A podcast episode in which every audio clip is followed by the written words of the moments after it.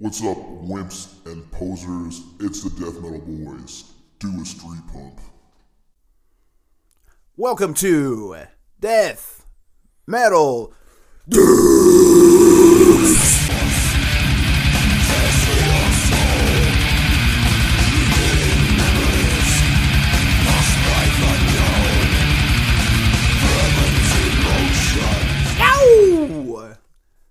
Listen to Manowar, Article 1. That's all you should do. This week, if you like this show, only thing you should listen to besides this is Manowar.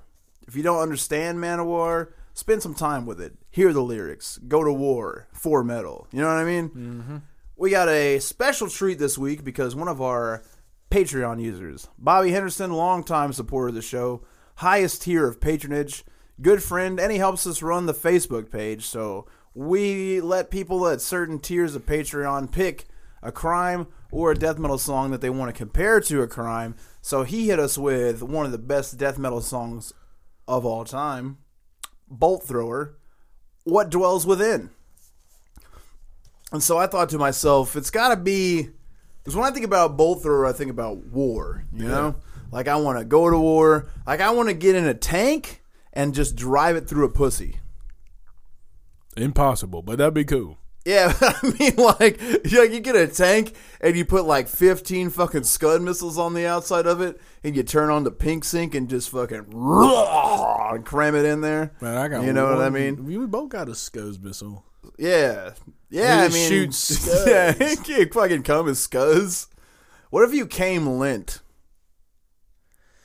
Man, that's a uh, that's a hell of a ride right there. You, yeah, that would suck, dude. man, You'd the pink only- sink would soak it up, and it would it would pull it straight out. Man, pink sink's the funniest thing we've thought of for a while, dude. Yeah, pink sink is uh, Because it's just like the natural lubrication, man. You turn on the pink sink. yeah, the fucking faucet's the clit. Oh my god, dude. Turn your pink sink on, sit back, and get rubbed. And you get wet. god damn it. So, uh, but what if you made yeah? What if you made somebody take a whore bath in a pink sink? oh man, it's like fuck, dude. I haven't showered in like three days. We got this wedding to go to. There's no fucking, there's no water anywhere. Where can I get some moisture to fucking clean myself up with? Well, hold on a second. When you're on the brink of stink, fire up the pink sink. You're gonna get clean as fuck. then you gotta smell like an air duct.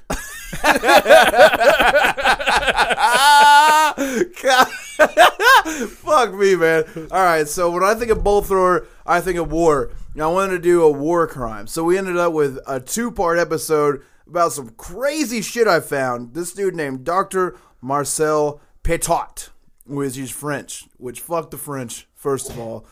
He's a, I thought he laughed. Captain Valerie is his uh, nickname, and then his nickname evolved into Doctor Satan.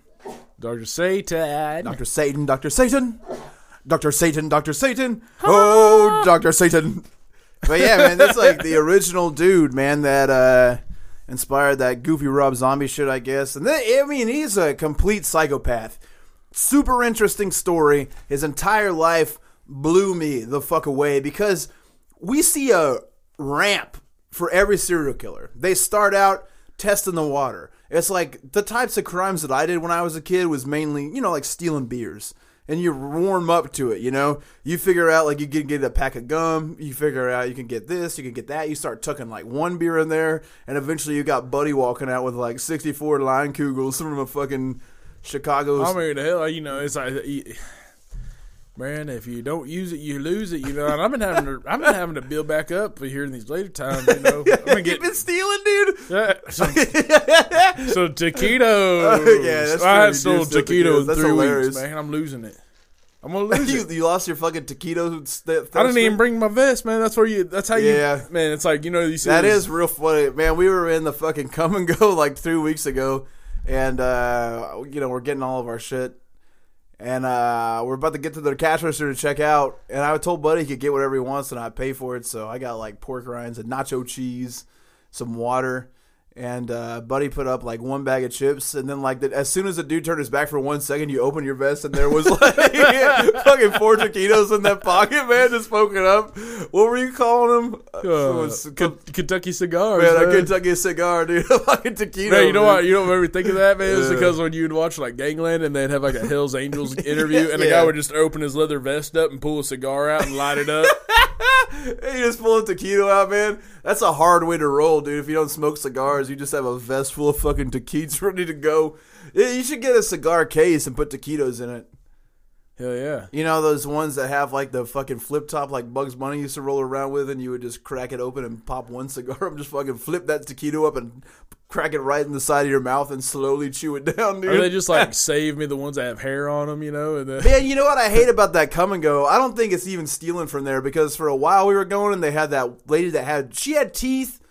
Like you, I seen a lot of people that don't have teeth, and they'll be missing like the entire bottom row of their Yeah. teeth or like the front two teeth. But she in her mouth only had the left half of teeth. Like the right half was all gone, but the left half was all there. Hey, how the fuck did that occur? Everything just went right on the fucking right side, and the left side was cool. Like even the teeth that were touching where the right side is didn't get affected by whatever type of rot happened there. Or did you only? Could she only afford like half of a removal and is waiting to save it for the other half? And instead of getting like the bottom and then the top, she was like, "Well, I could chew over here if I keep this half for the time being," you know. ah, man, that's how they came up with the uh, idea for Two Face and Batman. she had some fucked up. she had fucked up everything, but she was nice as shit to us. Yeah, man. She was like, "You boys are always having a good time. Here, have some taquitos." She would be like throwing all the day before's food away right when we were getting there, and she would just let you have it. Yeah. And Yeah, I then you, and you remember. actually dug him out of the trash one time. I did. And one time, hey man, I do remember that one time she was like, "Y'all are always having a good time," and Chris goes, "Yeah, because we're gay." And Yeah. she was like, "Hell yeah, Yeah, And she that was was it, dude. man. As soon as that happened, then we started getting free taquitos. Yeah, I guess you just like to think about us fucking going and pounding each other's asses, and that's when we were peak fat. man. Just imagine us in my fucking Scion fucking each other's asses. No, yeah, she did for sure. it's probably 100%. smelled the way it smells now. yeah, yeah, it stinks in there. I don't clean that. Man, shit. one time I came over to your house, it was like right after fucking Thanksgiving, and there was paper plates everywhere with stains in them and shit. And I was like, "What the fuck you been doing In the car? Yeah, man. And you had one. Like, there was a slice of pie, had a, a bite taken out of it with right. whipped cream, and then you were just like, "Hey, I gotta go to the store." And you take a bite out of that shit like a grenade and stick off, man. really? Yeah, I don't remember that at all. Oh yeah, you, Well, I can tell you exactly why I picked that was her- when your foot was hurting real bad too. Oh, 'Cause I was like, "Oh yeah, he's got gout." Dude, I think that was a straight up gout attack, man. Man, you, we were being, I mean, we were scummed. Yeah, I mean, you just get to a point, dude, where you give the fuck up. It's easy to do. Just be like, fuck it, man. I'm not doing anything physical. I'm eating whatever I want. And then it just builds and builds. So you have like a threshold, and you got to keep surpassing it. It's like, fucking man, I've been here before. I would just eat like this. And then like your fucking once a month terrible meal becomes like once a week, and then it becomes every fucking day, you know? Yeah. Well, we surpassed that, and uh, I don't know what led us down the stinky scion hole, but let's get back to Dr. Marcel Patois, aka Dr. Say. I have no idea how to say his last name. I just assume you French it up. It's P E T I O T, so it's probably Patois. Uh, this motherfucker has he's literally done every crime. Like all the crimes you can do have been committed by this man. And like I was saying, serial killers have a ramp up. That's how they do it. They test the waters. They end up, you know, maybe they they peeping tom, uh, maybe they prank phone call, they stalk, they work their way into the crime that they're going to be committing. They test what they can get away with, and then once they figure out they can get away with it, they usually start developing a pattern and see it. Like Richard Ramirez, every time he would kill someone, mainly his pattern was to see like how extreme he could make it. You know, like he would just keep trying to get more and more gruesome. And every single crime is like, well, I mangled this face and had sex with it this way. Let's try to make it even worse the next time. Maybe put a baby in the mix. Whatever type of crazy shit he could get away with. Like when he pounded those olds. Yeah. Remember they were all feebed up in a bed and he just got in there and crammed it anyway? God damn. And then carved a fucking pentagram into him. I don't understand where you get to a level of depravity where you're having sex with a old woman, dude. You're like a young. He's not even a bad looking guy. He's just pounding old. For what reason? Right, just to be evil, dude. Some people like If you wanna be evil, to hear right. hips getting broken. ugh, God, it's like punishment for you. Like, ah, Every time you slip it in, it sounds like an egg getting cracked open. oh my God, dude, like a real faint fucking. Yeah, man, you make it like a seventy-two egg omelet. Oh, Oh, Jesus Christ. Well, Dr. Satan worked his way up into the ill shit with some small shit, and then the small shit just kept making the snowball until I guess he just had enough of all the boring crimes and wanted to get into the thick of it. Before we get to that, let's get to the advertising portion, which isn't really an advertisement, it's more of just a favor to us. If you enjoy this podcast, please help us out by giving us a five star rating on iTunes. It's a small thing, sounds like it's not a big deal. It actually is. The more you do it, the more it helps us out. We appreciate everyone who has. And when you pop that five stars in, go ahead and subscribe. And when you do the five star review, every time we get more of them, people have not been typing anything in. You don't have to tell us how cool we are. We're not trying to pump the old ego up. You put anything in there. Just type ass and push send. Ass, push send. And that's cool with me. Street pump. Street Pump, man, hell yeah! If you put Street Pump in there, you'll be my favorite. Um, but that helps a ton. This stupid iTunes has a way that they work, and to try to push you up the charts or peek into the charts or whatever type of thing to make more people see the podcast. That's their algorithm. You have to have an interaction to make your thing pop up to the top of whatever feed it's on, basically. So please do that. That helps a ton. If you have, thank you so much for doing that. Tell your friends about it. That helps a lot. If you're really into helping out, we've got a Patreon. Patreon is a way to support artists without any type of advertising or corporate over overlordship. You just directly support us. You go to patreon.com backslash death metal dicks. We do a special episode every other week where me and Buddy sit down and talk about things that aren't what we normally talk about in the show. If you've been a fan since ever since when Buddy read the lyrics and you like that, Buddy reads the lyrics on that show and he just blew a burp in my face on the microphone. It smells like hot, horrible protein and ass. Um, you type that in to patreon.com, pick a tier that you want to get into, you get a reward for it, and you get a secret episode every other week. Also, if you don't like the subscription type, you just want to do a one time donation, everything helps us. The littlest amount to the biggest amount, anything you give us means the world to us. We appreciate it so goddamn much. Uh, you can do it through PayPal with our email address, deathmetaldicks at gmail.com. Uh, and we have tons of people that do it. We appreciate it so much. We shout them out at the end of every episode. But since I forgot last fucking episode, we're going to do it right now. And this is our highest tier of patrons. And like I said, this episode was inspired by Bolt Thrower's song, What Dwells Within. And that was sent to us by our friend Bobby Henderson, who we basically met through Patreon. And now he helps us run our Facebook group. You can join that, it's fun as hell. Lots of metal posting going on in there. We have fun. And we also got to thank Cam Catron, or is it Catrone? I don't know. I've only read it. uh, Matt Mess, Bobby Henderson, of course, Ryan Parker, Casey Gaden. Those are the highest tier of patrons. Thank you guys so much for supporting us week after week, even though we're dumb. Dumb, dumb. And if you want to get in on that, join up. We'll shout you out. We'll uh, let you pick episodes. We'll get you some shirts, all types of cool shit. Patreon.com backslash Death Metal Dicks. All done with that. Let's start off at this fucking freak's life. January 17th, 1897 is when my man Marcel Patois was born into the world. That can't be how you say it. Petiot. Petiot. Whatever. Yeah, um, I like patwat. yeah, me too. Oh, Marcel pah. French are always like, pah. With pen, huh, a baguette. Just need some Nyquil. a baguette. Uh, so, not a lot about his early life online. Again, pretty interesting. Now, one thing that I can tell you about Dr. Satan and looking it up is that there's a, lot of controversy about things that did and didn't happen because it's so old, 1800s.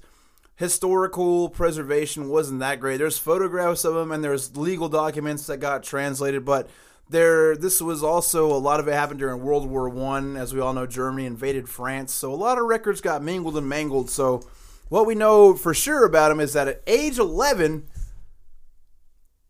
this is like an example into a life of fuckery.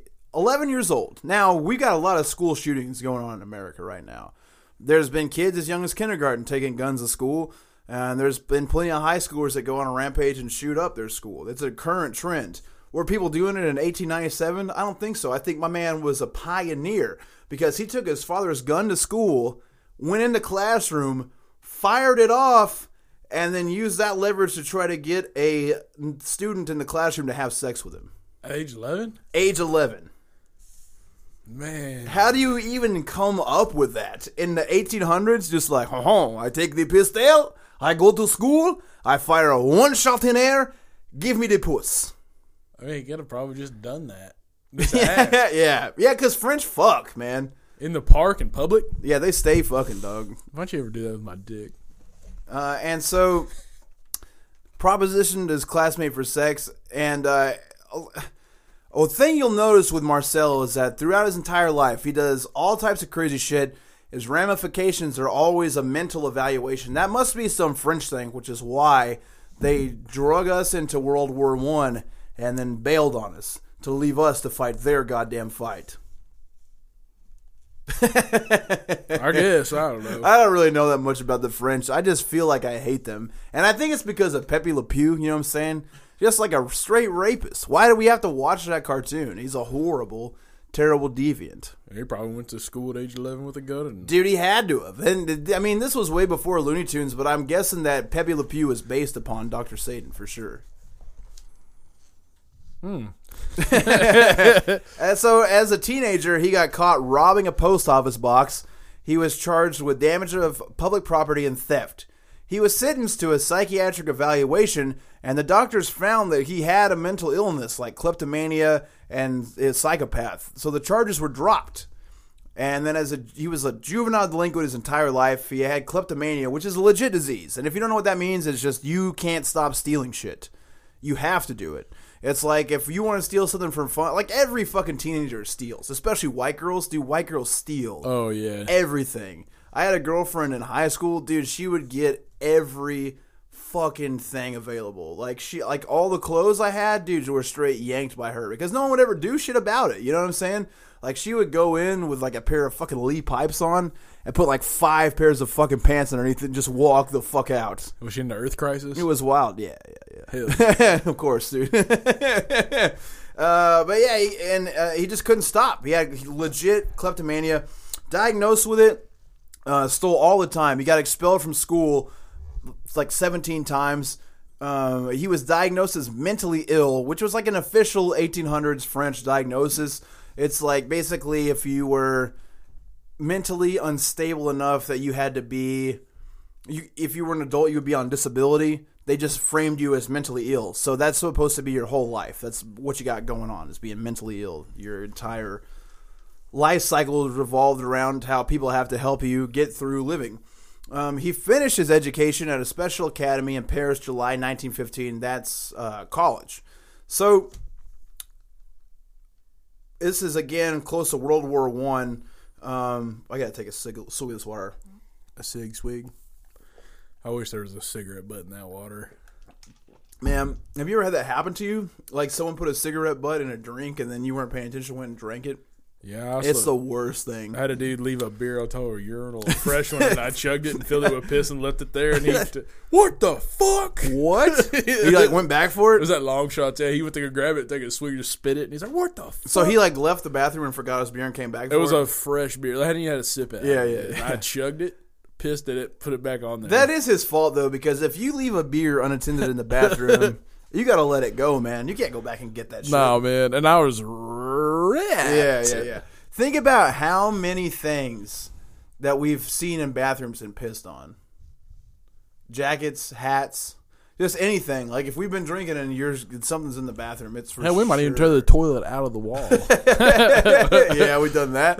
we, remember when we fucking double deckered that toilet And then uh, we, we were gone for like five hours, and we came back, and they had the toilet loaded up in the back of a truck. like, why would you just clean it out, It was all fucking Betty spaghetti, dude. It was all fucking blown away. Was- Oh man, just think about that level of frustration where you double decker, like someone goes to flush the toilet, and you know what's funny about a double decker is when you shit it. If first of all, don't have a public toilet with a tank on it. When you, you know, you shit in the top, so when you flush it, just shit residue keeps coming out. well, you know, the water comes out to like change out. It just Yeah. fucking noodles, man. yeah, yeah. because the turd can't fit through that hole. Only water can. So it's just like a turd, fucking filtered water keeps coming back into the toilet. And you own a gas station, and you just go into piss and you flush it. And you're like, huh? Flush it again? What? Flush it again? Man, what the hell? You look at the top, and there's just. Again, horrible A shit. couple of fucking stink canoes. Oh man! Uh, and you know it was a loose valve, so there's no cleaning it out, dude. And you just get so mad, you take the whole toilet out of the wall. God damn it! Turn boy. that shit into a summer camp canoe off, man. uh, fuck me. Yeah, I mean, we were total juvenile delinquents. So he gets done with uh, Special Academy, July 1915. Uh, and if World War One had started, he became a French Army volunteer. January 1916. He actually went to battle. I mean, that was your fate if you lived anywhere in the world. Hence the word World War. You automatically basically went into the army. Uh, and I don't know if he got drafted or not because my grandpa got drafted in the Korean War even though he got drafted, he was called a volunteer. So like he didn't go to the army and say, "Hey fellas, sign me up." He got fucking his number called and had to like go down there and then they drafted his ass and they called it a volunteering for it. So it probably is something like that cuz this guy for sure doesn't want to go to war. You know Man, what there's saying? no way we could do that now. Do what? Draft people? Just draft. Why not? We'd have the weakest. Yeah, for sure, man. Nobody listens. America's so soft. Nobody listens to Manowar. Mortician. exactly. But that it means It'd be like everybody in our fucking group page would have to go to. We'd be 346 of us. Yeah, And hard. We would kick everybody's Oh, fucking Fuck yeah, ass. because we were listening to Manowar the whole time, getting emboldened. You would just tell us the enemy doesn't like metal. You just give us They have a song called Holy War, and it, it's like this is a holy war, but it's talking about metal. Like they're fighting for metal. Like that's what it is. That's a religion? It's not yeah, because they, they're like they're like Manowar has no gods, no masters, only metal. that shit rips, boy. And uh, so he goes into the army and he's in active combat. In the second battle of Asin, he was wounded and fucking gassed. And he had a mental breakdown. As a result of the mental breakdown, he was sent to a rest home, but then he was arrested for stealing army blankets, morphine, and other army supplies, as well as soldiers' personal items, wallets, photographs, and letters. He was jailed in Orleans, then sent to a psychiatric hospital in Fleury-les-Aubrais. He was again diagnosed with various mental illnesses. Yeah, he's just a fucking psychopath. Psychopath, straight up, straight. And you can tell because of the weird shit that he's stealing. He's stealing. Me. He's got kleptomania, so he steals to steal. But like the personal effects and weird shit like that, he's just only trying to make himself feel good. You know what I mean? Yeah. He's only like if if my fucking wife like wrote me a letter with a picture of her knockers or some shit, and you stole it, that's some psychopath shit. You know what I mean? It's Yeah. like obviously that's special to me, but you don't give a fuck. You just want to jack to the knocks, so you yank that thing out of my army satchel. And even after that diagnosis, I assume because it's World War One, he was returned to the fucking front lines, June of 1918. One week later, he hurt his foot, allegedly, with his own grenade. He blew his own shit up. Yeah, exactly. He's like, "How can I get out of the war?" Think, pow! Oh, my foot. Uh, and I fucking blame France for this. Why did they send him back after being diagnosed as mentally insane? Then, after he goes and rehabs from that, they still attach this fuck to another regiment in September. And then, once again, he sat down in front of mental professionals and they gave him a new diagnosis, which was finally enough to get him off of the battlefield, and he was discharged with a disability pension. So now he's getting paid for being a psychopath, basically. Um, and after the war, he enrolled in this accelerated learning program, which because of his mental condition, he wasn't supposed to get into. It was intended for war veterans, and he got into the medical program, which is like it's an accelerated course.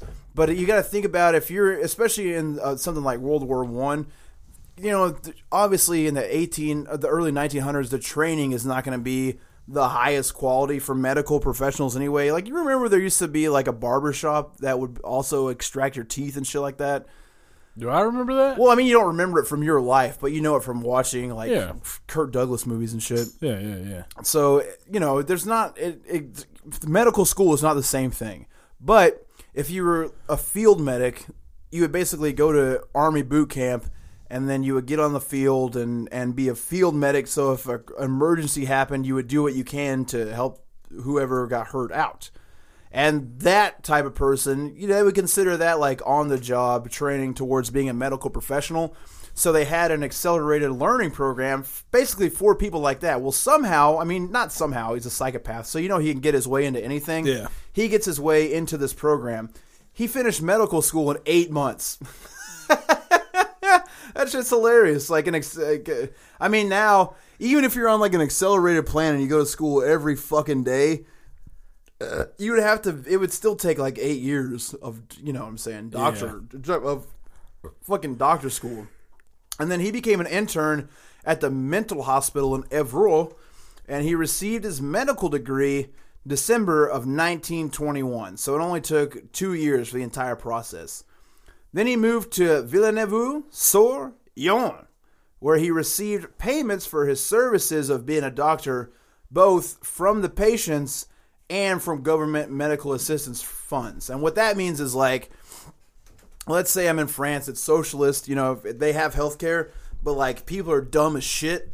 So you come to me and I'm a doctor and I'm like, all right, you got to get five stitches in your pussy.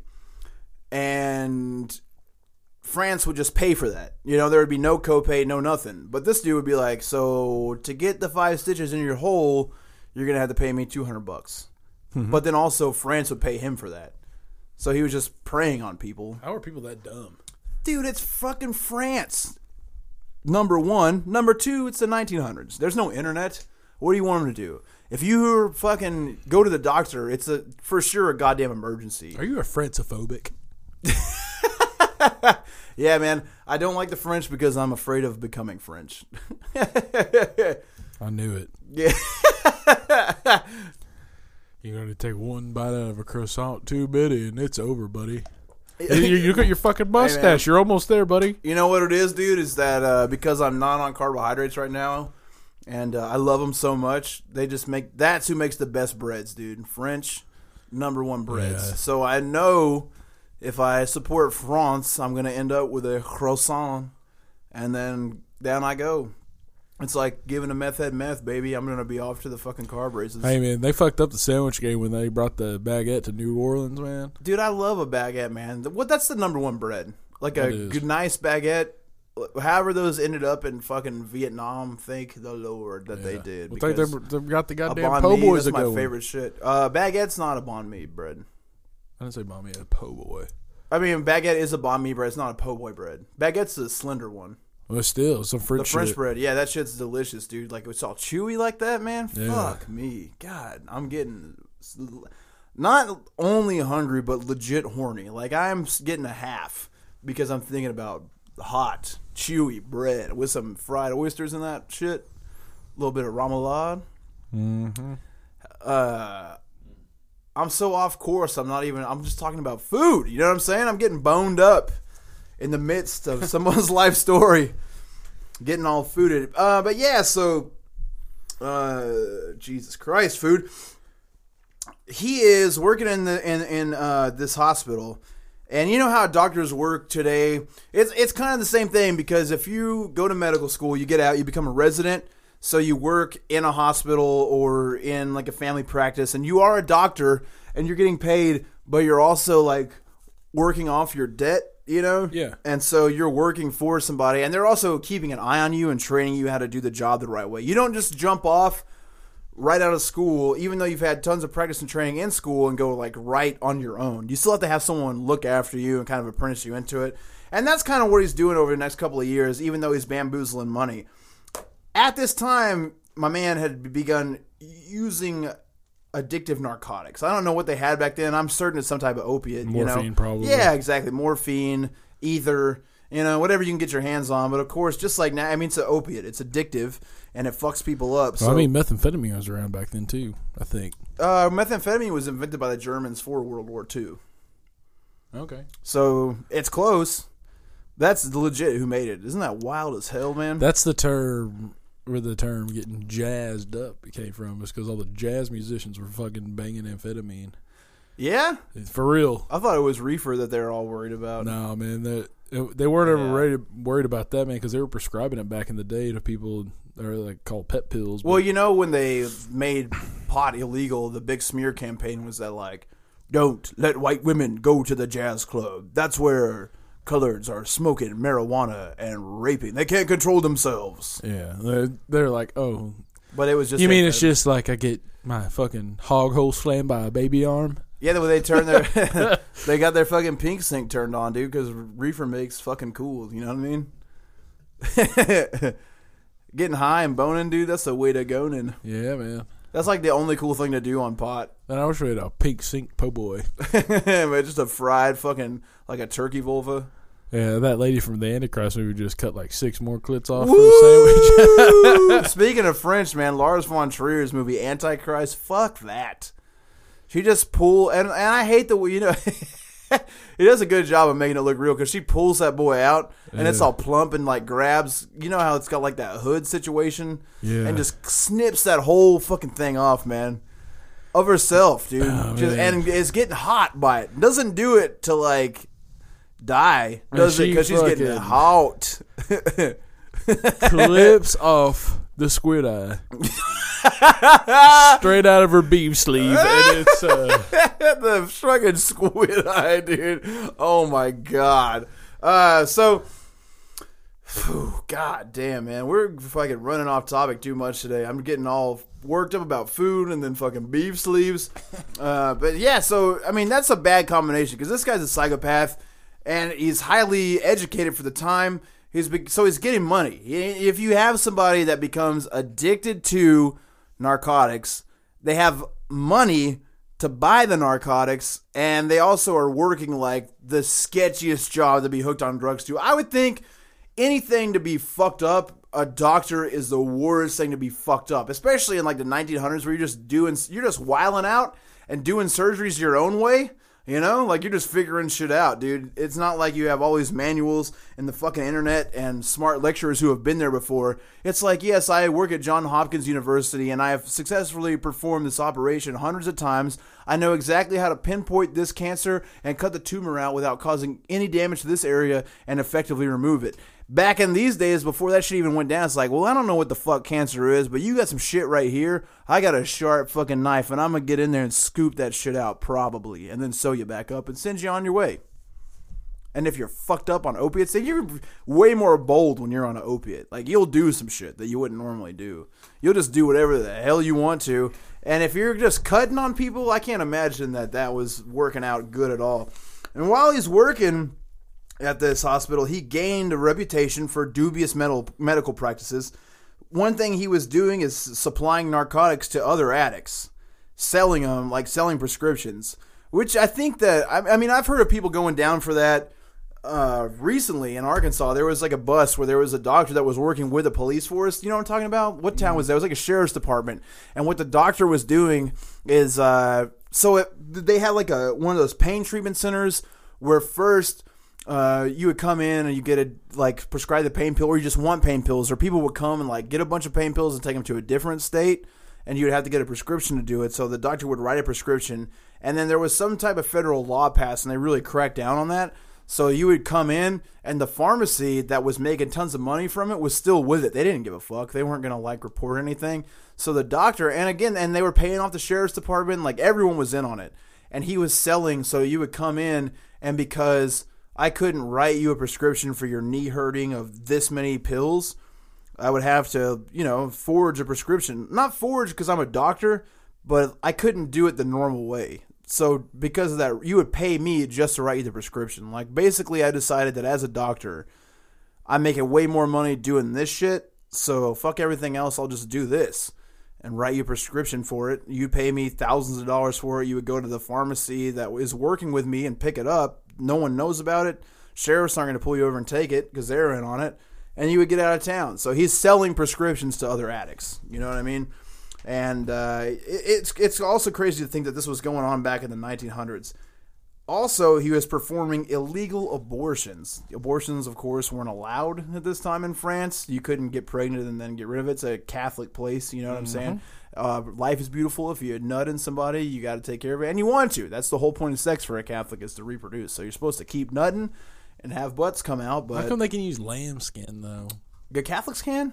Yeah, I thought there was like some kind of thing. That's why they make lambskin condoms. No, I think lambskin condoms are for people that are allergic to latex, my guy. Oh. Uh, I think that This you, weird. I don't think you're supposed to use prophylactics at all when you're Catholic. I think uh, when you have sex, it's to reproduce. I don't think they subscribe to like the sex before marriage is a big deal. You just gotta have it if you have it, and that's the goal.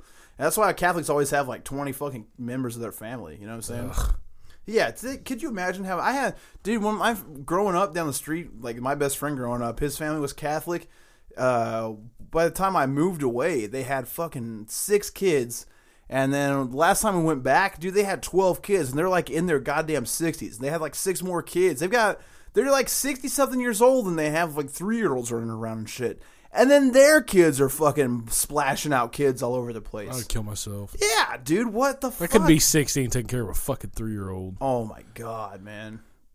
It's uh, Hell. taking a, care of a six and seven year old. You're gonna burn in hell. You're just like, Yeah, dude. Don't do that. are- Don't do that. Stop. Don't stop, do that. Stop. Stop. Stop. This is bullshit. Stop. Stop. Stop. Go to your room. stop, Okay, go to your room. yeah, bad Uh, enough. Fuck off. go to your bed. Yeah, out of control, dude. Fucking Catholicism is wild. So eh, eh, that's why you can't have abortions.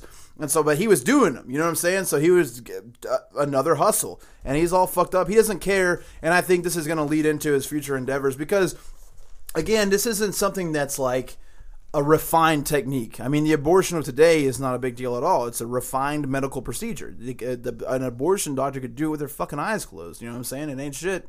They know how to do it because they've done it for hundreds of years the right way. But back here in France, when it's illegal, so no one's teaching you how to do it, you're just kind of figuring it out yourself. You know what I mean? So that's fucked up. And then uh, he's also stealing money. He was somehow pinching money from the town's treasury. He stole a bass drum from a local band, and he stole a stone cross from the Catholic Church. Fuck, man, he's gonna start a fucking war metal band. yeah, they just break into his apartment. He's got fucking sunglasses on, and the stone cross is turned upside down. He's just kicking the fucking the bass first drum. fucking French He's black metal band. smacking the bass drum with fetuses. Damn.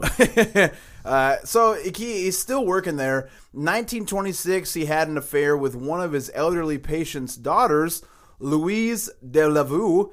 She disappeared in May of 1926, and when police went searching for her, a neighbor stated she used to come over to Marcel Petiot' apartment all the time, but they haven't seen her for a couple of months.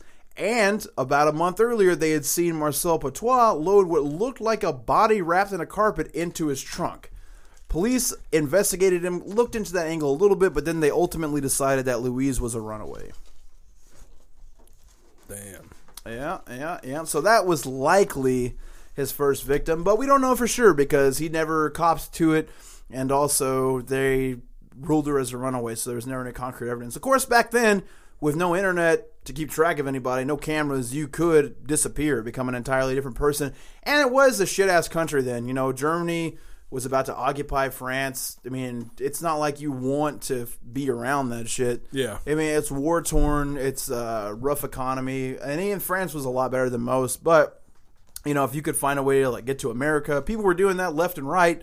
So it's common. You know, it's an easy thing to write off. I imagine.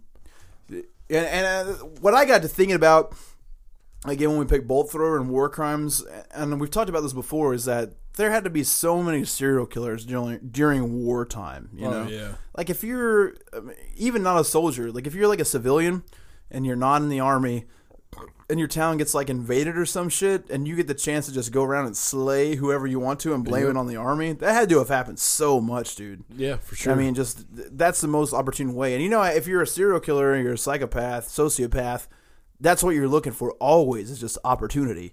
So, so many people had to make that happen. Um, funny enough, I mean, and and this is the most appropriate route for this guy to take is he got into politics. You know, he's a doctor and he's doing well because he's a doctor. That's what's fucked up about society back then is that he's stealing and everyone knows about it. He may have murdered this fucking lady and everyone knows about it. Because again, we've talked about in the old times, anytime there's a social event that happens, you know, there's no nightly news. There's newspapers, but anything that happens, if especially if it's printed in the paper, dude, everyone's gonna talk about it. They're just gonna, oh, did you hear about this crazy doctor killing these pigs out here? And the word gets around about every single thing. Gossip is the number one mover of news in the 1900s, and despite him being investigated for murder, he ran for the mayor of that town, Villeneuve-sur-Yonne during the debate against the other candidate for mayor, he hired somebody to disrupt his opponent, which is a good fucking move back then. Yeah. So the guy couldn't get a single word in, and uh, Marcel got elected mayor. And subsequently, as a mayor, he stole everything that he could get his hands on. He took taxpayer money. Uh, he stole cans of oil from the railroad depot. He had people go out and just snag up all the oil the railroad brought in. And before stealing the oil cans, he was actually tried and convicted, sentenced to three months in prison, and suspended from being mayor for just four months. he was suspended. Didn't like. That's it. They, he just got suspended for being mayor. They're like, well, you've been fuck? stealing money. You stole these fucking cans of oil to sell. Uh, why don't you not be mayor for a few months? And then he came back, and despite that shit, he continued to be mayor after for three more years. And the entire time, he continued like uh, everything that comes up missing. They're like, "Yo, did you steal this shit?" And he's like, "Oh no." But he did. I mean, he definitely did. You know what I'm saying? Like he's been stealing. Everyone knows it's him. Three years he keeps this shit going. And he finally gets removed from office in 1931. The next election cycle, he runs for a seat on the general council in the Yvonne district, and guess what? He fucking wins, and he becomes the youngest man to ever hold this position. He held that seat until he was charged with theft of electric power, which basically he wasn't paying for the electricity at his house by way of like running a power line that was supposed to look like the old cable trick where your next door neighbor's got cable, so you splice into it and take it for yourself. He did that shit with electricity, so he was fined and he lost his seat on the council. So he said, "Fuck it," and moved to Paris. Oh man, this guy's like a. He's doing it, dude. He's fucking punk He's just up to hijinks, man. He's like a he's like the original Rob Ford. Like Rob Ford was that fat fucking mayor from Toronto that was cool as hell. He was just having sex with prostitutes and smoking crack and shit. I mean, like that video that they caught him smoking crack with a prostitute is the funniest fucking thing because he's like, it, it- like it's it's uh Rob Ford is a bad motherfucker because everyone knew that he was smoking crack. Everyone knew that he was banging out prostitutes and smoking crack with them, but he was so good at being a mayor that he got re fucking elected like twice, right? I think he was like a three term mayor, dude. And he fucking died from being fat and smoking crack. That's a hot tip too. If you're gonna smoke crack, you can't be fat. Yeah, It's too much, man. You got mayonnaise on top of baguettes clogging your heart, and then you also got the fucking crack speeding that boy up and just collision coursing with each other. it's bubbling, man. Oh my god! So you know, rest in peace, Rob Ford. But that video of him with that prostitute that they're trying to like sting his ass, he's just like talking to her about the fucking budget. Like he never turns it off. He like got their economy on such a good track, and she's like, "Well, what do you think about uh, coming back to my place and doing this?" And he's like, "I honestly can't think about anything but this goddamn budget. You know, they're riding my ass, but here's my idea." She's like, "What the fuck are you talking about? I'm literally a street working prostitute." And he's like, "But you don't understand that the way the taxes come in and go out, I could take this here and cut this out, move this to here." And then when I do that from here to there, we're going to save so much money, and every single citizen of this town is going to profit immensely. Let's elect this fuck again, for sure. He fixed all the problems because he's high on crack. Yeah, crack is a tool. yeah, dude. If you just get. I well, Donald Trump's tooted up on something for sure. That's why he's doing such a good ass job, man. I mean, people want to shit on him, dude. But let me ask you this: Are we fucking sorting shit out with North Korea? Yes or no? I don't know. I don't pay attention to that shit. I guarantee that him and that creep are sharing fucking amphetamine secrets. Hey, eh, listen here. I've been getting high as fuck on this for years. It makes me go fast. Look, I'm old. I drink Diet Coke. And I eat McDonald's every day. What do you think I'm not slowing down? You gotta try it, you fucking slant-eyed freak. Dude, Kim Jong Un is such a goofy shit, man. I could give a fuck about politics, but those are two of the goofiest looking fucks in the entire universe. And it's so funny that they're working it out with each other. And I think that dude from North Korea is just super hyped on celebrities, right? Like, that's his shit. He just loves movies and TV and fucking basketball players. So, like, that was actually a pretty good fucking move to deal with North Korea is to get, like, a fucking TV star president. And so he's just like, well, you know, I really to hate you. But you fucking, I watch your show, and I really like the way you move your face when you fire somebody. I wish I could fire somebody, but we have no job. There's no job for Kim to fire, so I run a watch Donald Trump fire. And you get in government and you fire him. I really love your short spot on Reno Lascos. yeah, he's in Little Rascals, dude. Holy shit! I forgot that fucking idiot's in Little Rascals. Oh my god. He's got so many cameos in kids' movies. And he's just like being a rich fucking kids' movies too. Like uh, Home Alone, dude. He's in there for a second, like, hey, hey what's up there, Kevin? All right, have fun, you take. What the fuck, man? Uh, we live in the stupidest goddamn world. I would just rather. I can't. We should just be able to kill that man with a sword and a hammer and be fucking president. You know what I'm saying? I don't know if you can say that. Can you say that? I just did. Oh shit! Hope they come knocking on your door. I mean, mine. I'm not gonna kill him. You know? Oh, saying? nobody, nobody knock on my door. It's falling off. Come and knock on my door. Come and knock on my door.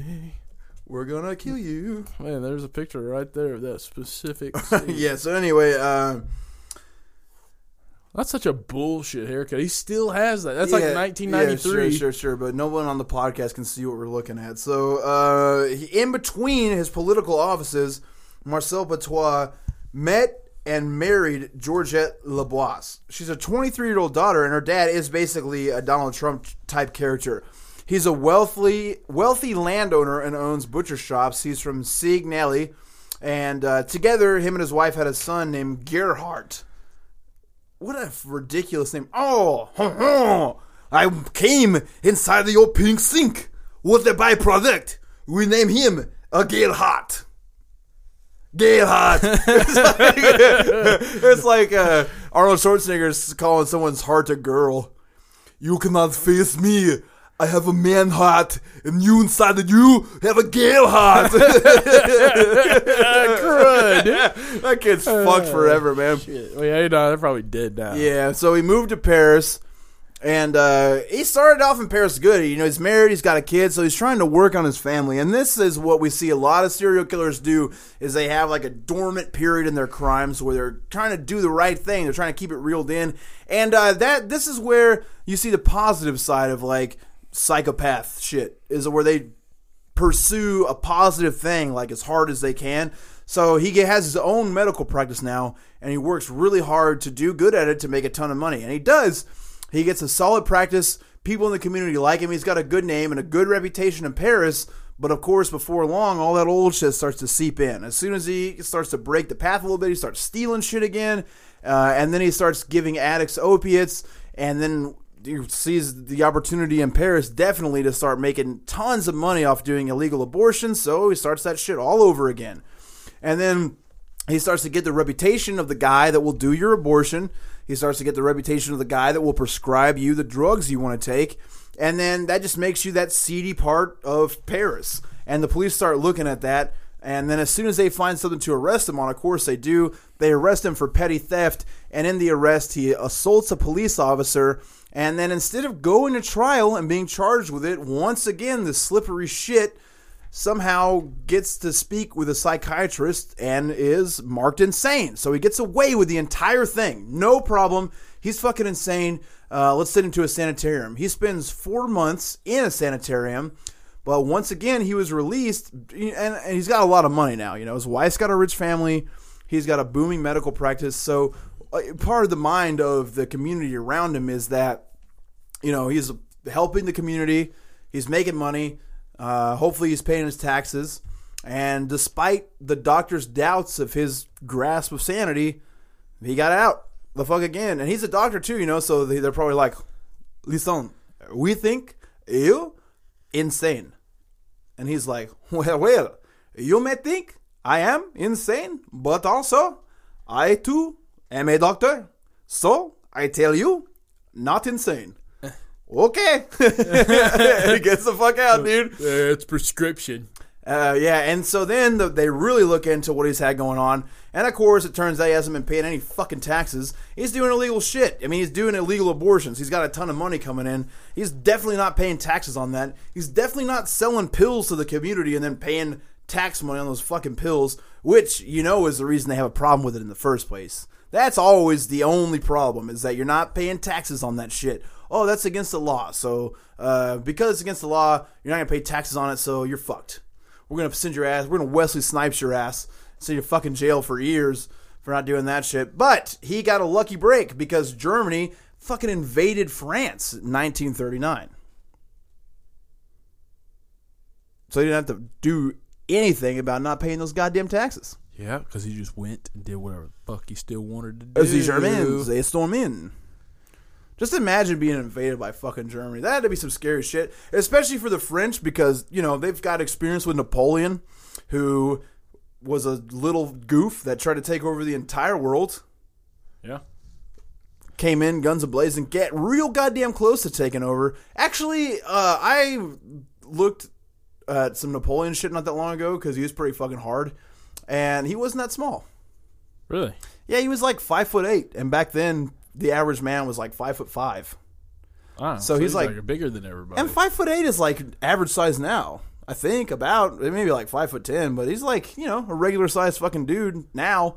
But back then he was a big ass dude. so he'd bring the Jaeger Schnitzel with the Spatzel because that's the difference between him and fucking Germans. Yeah, well, you know the Germans were out for some weird shit. Napoleon was trying to conquer to conquer. He wasn't trying to like purify any elements of the world for the fucking French master race. uh, You know, unlike the, old Germans there.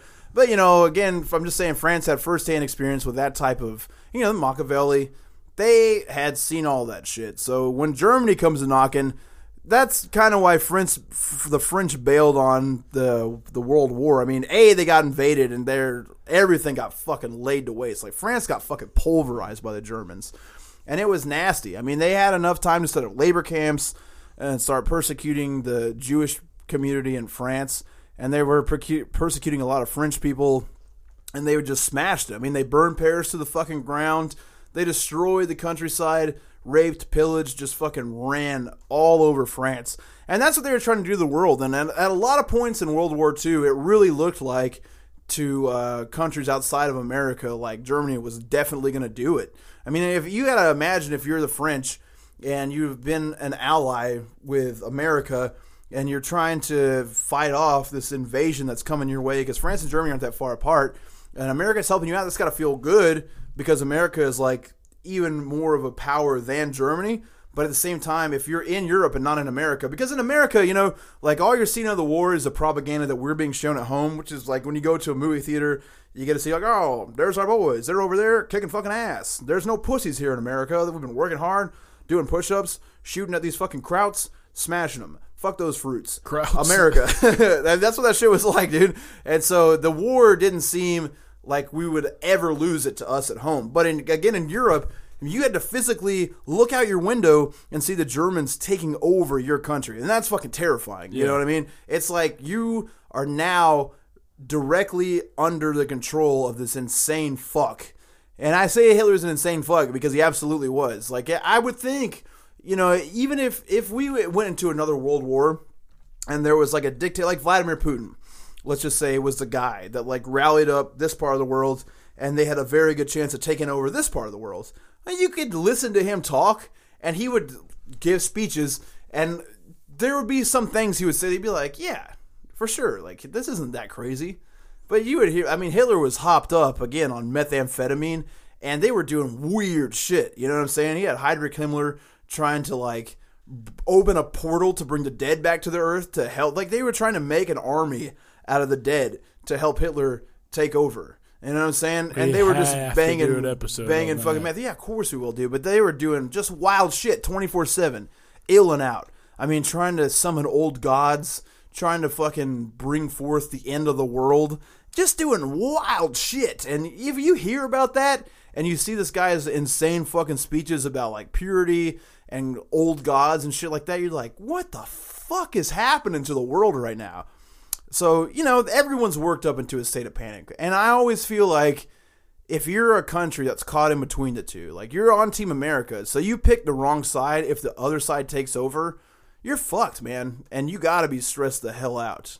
24 7. Like, Hell the yeah. fucking bomb sirens are going off, shit's getting blown up. God. So that's just the frame of mind that they're in. So again, you know, as tax charges go away, because who gives a shit when your country's being taken over? Now, he sounds like he's doing some real cool shit. He also, as in, I mean, his main nickname is Doctor Satan, but a lot of people call him the real life Doctor Jekyll and Mister Hyde because He could turn it on and some off. of his tra- yeah, but also some of his track record seemed like real positive. So when Germany takes over, he established himself as a member of the resistance. Which, again, what I've been framing is that France was on the side of America. Now Germany's taken over. You can't just say you're on the side of Germany, but at the same time, your government is now accepting the fact that it's being invaded by a much more powerful government. So you can't exactly look at them in the face and say fuck you unless you're just trying to battle it out. So you have to like start complying with what's happening to you, you know? You have to start kind of handing things over and trying to save your own ass. So France is almost a neutral country at this point. Like they're kind of accepting that Germany's taken over. So within France, there becomes a resistance, which is like a group of soldiers and people that want to rise up against the French government that's kind of allowing Germany to get in now and overthrow the French government to get the Germans out. So that's what we're calling the resistance. And he became a part of the resistance, which is a totally underground network. You know, it's like, again, you don't have any social networking, you don't have a way to communicate with people other than word of mouth. So they're having like secret meetings in sewers, bars, anywhere they can without being under suspicion of anyone else, churches, and they're quietly talking about how they're going to take over. He finds out about it, he gets involved, and at first he's helping out a lot because what he would do is he would provide false medical records for French citizens who were forced into German labor camps, like Jews and shit, and say that they had a disease that would spread to everyone else. So they wouldn't take them into the camp. They would send them out to like quarantine or whatever. And then also the people that were were in the labor camps that got sick that were working, he would take care of them for free. And so he's like part of this network, and they would funnel people to him. And it, you know, let's say let's say the Germans want to take you into this labor camp. Well, you know, at first in Germany, we know how the labor camps worked, where it was actually a labor camp. So they would take people and they would make them work hard labor, and they would keep them alive. They weren't like doing experiments and gassing and torturing people right away. It was kind of a gradual slope to that. And then they started starving people, and the treatment got worse and worse and worse. The less money that Germany had, and the more depraved that the German soldiers got under the lead of Hitler and Himmler, and they got these examples, and they just began into this fucking way of life where it evolved into torture. It didn't start out like that. It was a labor camp, which is shitty enough as it is, but we did the same thing to the Japanese here, you know? Yeah. We basically, we're going to put you in a prison, and you're going to work while you're in prison. I mean, you're there anyway, and that's the way they treated it. It was like, okay, well, we view you as a problem, and we kind of want to send you back to Israel. So until we can get you there, we're going to put you in this camp. And since you're here, you might as well work. I mean, we'll take care of your family, we'll house you, we'll feed you. So they're actually doing this in France, and it's the beginning stage. So it's the same cycle over again. It's an actual labor camp. So you would not want somebody with a contagious disease to come into one of these houses and everyone in the house die. You know, you wouldn't want everyone to die. You wouldn't want your soldiers to die. So if you were going to go and you're part of like this resistance group, I don't want you to go, I'm just going to write your medical record to say that you have an infectious disease. And so you're not going to go, right? Yeah. And then on top of that, if you were legitimately sick or hurt there, or let's say you got hurt and it was a minor injury, well, then I could say that you're permanently disabled and you won't go back to work because you can't work. So they and if they if they would have made the move to say, yeah, fuck it, we're going to bring him here anyway and torture him, then that would have blown their cover. Because again, there there actually was even with Germany like a certain diplomacy to them coming over uh, into other countries. It was like we're not they they wouldn't just be like we're going to flat out torture somebody. They work their way into it. So if they can't, you know, if they accosted you or or they were in your city, they still wanted it to look like they were your friend because But you obviously still gotta you gotta provide a, enough propaganda to get people on your side in the first place to be able to do that. yeah. So you gotta tell all these people the things that you want them to hear, so that they will do shit like that, so Yeah. they can torture them. So you can't, yeah, you can't do the right off the bat. It's hard to get people on your side if you're just being a fucking asshole to be an asshole, unless you're giving them the old bait and swindle. And that's definitely what Germany was doing because the fear at the time was not of the army. They had already flexed over that, but you got to think about the average person could always rise up and fuck everything up. And the army eh, th- that's kind of the way that the system works is that the power of the army is intimidating enough to the average person to keep them from rebelling against the government, right? So your army comes in, and let's say you have a thousand soldiers, but in that town there's a hundred thousand people. Now, not all of them are armed, and they're not soldiers themselves, so they don't necessarily know how to fight, and the drive and desire is not in them to fight. So what ends up happening is that you need them to be complicit. So if you just take over by force and cram them into labor camps and shit all over everything, there's a very good chance that they'll rise up. And it's like you have this resistance thing going on. People were rising up, and eventually that did pan out for everybody. Now, again, uh, my man here, Marcel, is helping the resistance heavily by false medical reports and uh, treating sick workers that returned. And then the way he got pinched for it by the French government, who again is trying to lay down for Germany. They're shook. They're they're that's where like the the stereotype of the French people waving the white flag and giving up comes because they just laid down for Germany. But they really had no choice. You know what I'm saying? Like once they got into Belgium, started coming into France, there was not a goddamn thing they could do about it. So the French government kind of knows what he's doing, and he gets charged for over prescribing narcotics in 1942, which once again he just gets a psychiatric evaluation, and then they say, "Man, this guy's kind of crazy. Let him go." He has to pay a fine. And then he changes his name. He takes the alias Dr. Eugene and he sets up this entire thing. And what it looks like for this uh, organization, the the resistance that he's working with, eh, like an incredible thing. Like basically makes the Underground Railroad.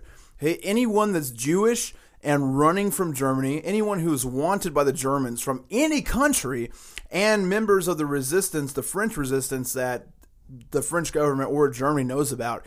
He goes and he creates this entire network. I mean, obviously he's working with people, and they they have an underground sewer system to bring them to a safe area to escape persecution. So if you're a Jew in Germany and you've escaped and you're trying to find somewhere safe to go, if you get in contact with this French Revolution people and now Dr. Eugene, quote unquote, you would be saved allegedly by him. So it's just, I mean, that's insane, right?